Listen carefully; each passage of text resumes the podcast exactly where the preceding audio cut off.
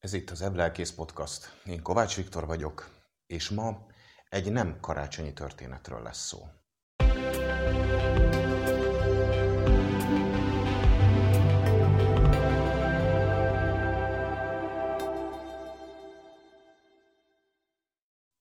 Mielőtt azonban belevágnánk a mai témánkba, ami egy nem karácsonyi történet, Azelőtt felhívom a figyelmeteket a feliratkozásra, iratkozzatok fel az ebb lelkészre minden lehetséges féle és fajta fórumon és platformon, YouTube-on, Spotify-on, Podbean-en, Facebookon, sőt, még Google Podcaston is. És hogyha a YouTube-on feliratkoztok, akkor semmiképpen se felejtsétek el megkongatni a feliratkozás gomb melletti kis harangot is, mert így jutnak el hozzátok a legfrissebb adások. Hogyha az ember a karácsonyra készül, akkor már a csapból is a karácsony folyik, persze az a kérdés, hogy hogy mi ez a karácsony, vagy mi ez a karácsony fogalom, ami folyik a csapból, de aki templomnak vagy valamilyen keresztény közösségnek a közelébe merészkedik így az ünnepek alkalmával, az biztosan találkozik a karácsonyi történettel. Jézus Krisztus születésének a történetével.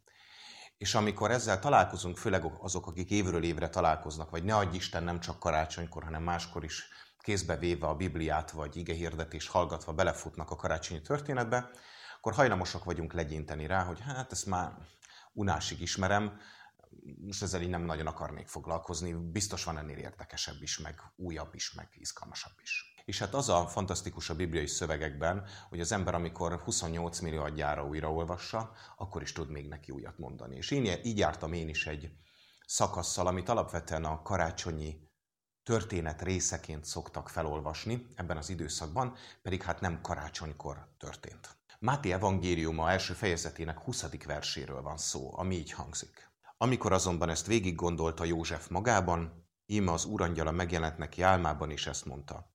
József, Dávid fia, ne félj feleségül venni Máriát, mert ami benne fogant, az a Szentlélektől van. Eddig a szakasz. A protestáns revidált újfordításban is, meg szerintem a többi bibliafordításban is ez az ige vers egy olyan szakaszban szerepel, aminek azt a címet adták a szerkesztők, hogy Jézus Krisztus születése.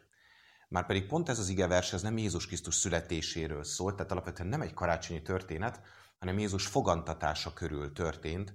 Tehát, hogyha visszaszámolunk 9 hónapot, akkor olyan március-április magasságában történhetett meg ez, és nem pedig decemberben. Mondom ezt úgy is, hogy tulajdonképpen nem tudjuk, hogy pontosan mikor született Jézus, mármint hogy hónapra és napra pontosan, úgyhogy ezek csak ilyen vélelmezett időszakok. Szóval miről is van itt szó? Arról van szó, hogy Mária, aki Józsefnek a jegyese volt, kitűnt róla, hogy hát terhes. És hát József, aki a jegyese volt, ő egészen bizonyosan meg volt győződve arról, hogy ez nem tőle van ez a gyermek, de mivel alapvetően egy jó szándékú ember volt, ezért el akarta bocsátani Máriát titokban, hogy ne kelljen meghalnia. Ugyanis a mózesi törvények szerint a házasságtörésnek a büntetése az halál.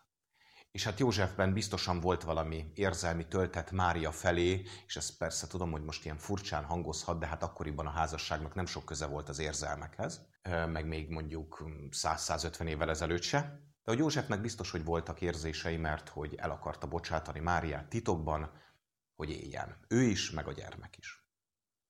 És hát képzeljük el azt, hogy szerencsétlen József milyen megalázva érezhette magát, felszarvazva, az, akivel ő össze akarta kötni az életét, és együtt akart vele családot alapítani, az hogy elbánt vele, hogy teherbesett, és már ráadásul a jegyesség alatt és így talán még fontosabb és még erősebb és még pozitívabb az, hogy ő meg akarta menteni Máriát, Máriának az életét. És hát persze a gyermekét is. És hát ahogy ezen morfondírozott magában József, hát elaludt.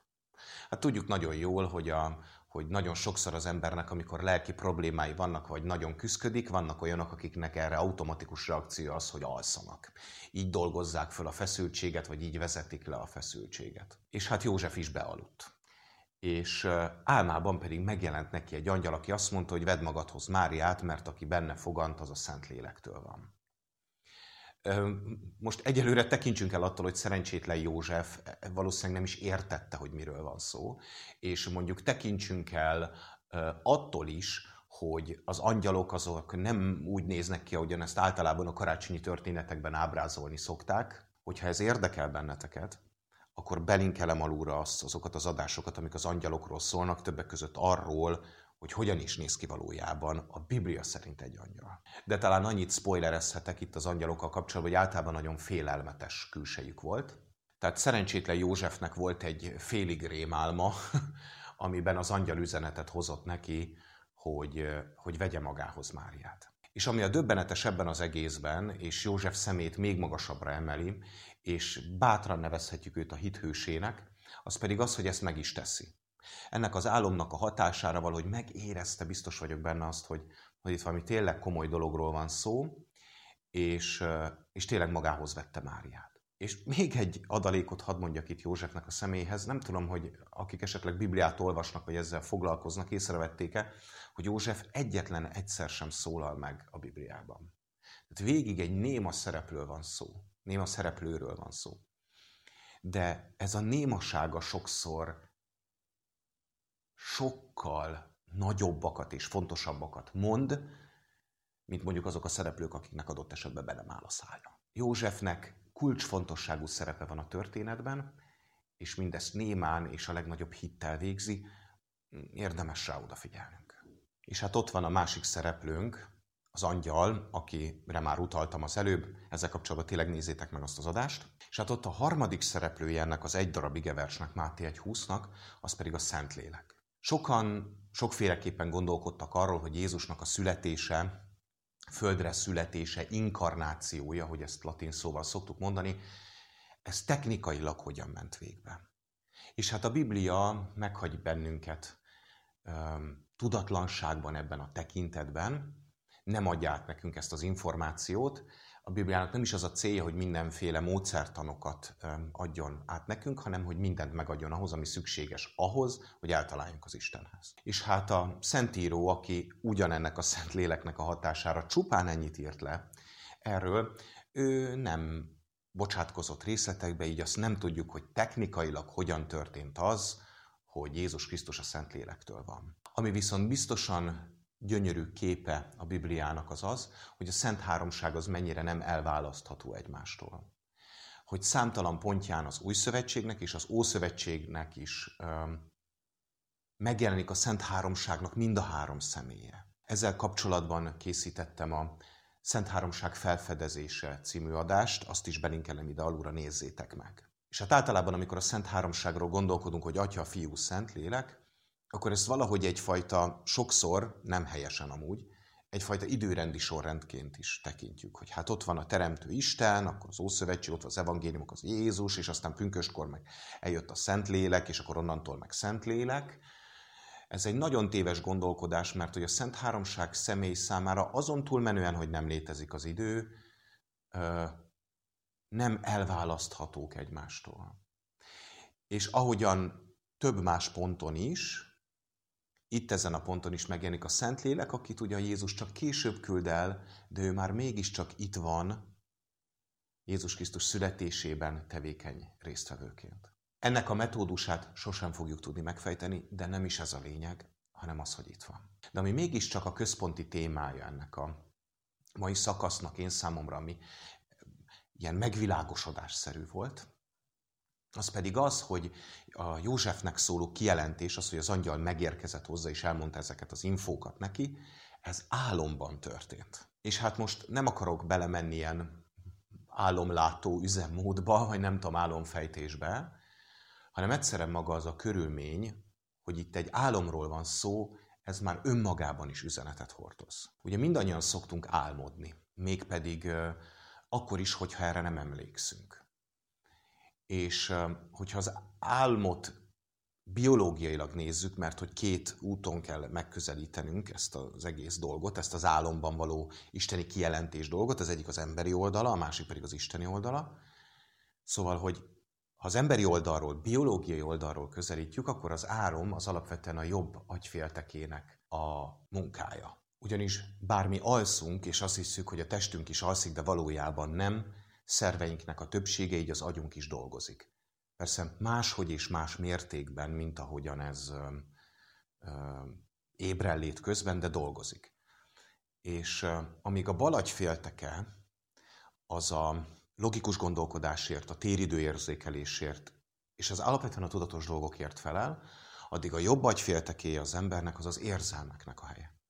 És amikor álmodunk, akkor a jobb agyféltekénk dolgozik, sokféle funkciót tölt be az álom, de erről most így nem különösebben akarok beszélni, hanem ami a lényeg, az az, hogy a jobb agyféltekében ott ez a logikus gondolkodás, ez úgy nem játszik szerepet. Éppen ezért van az, hogy álomban szinte bármi megtörténhet, időben, térben, és amikor benne vagyunk az álomban, akkor úgy gondoljuk, hogy ez teljesen normális, és amikor visszagondolunk rá reggel, akkor azt mondjuk, hogy fú, hát ez mekkora badarság volt.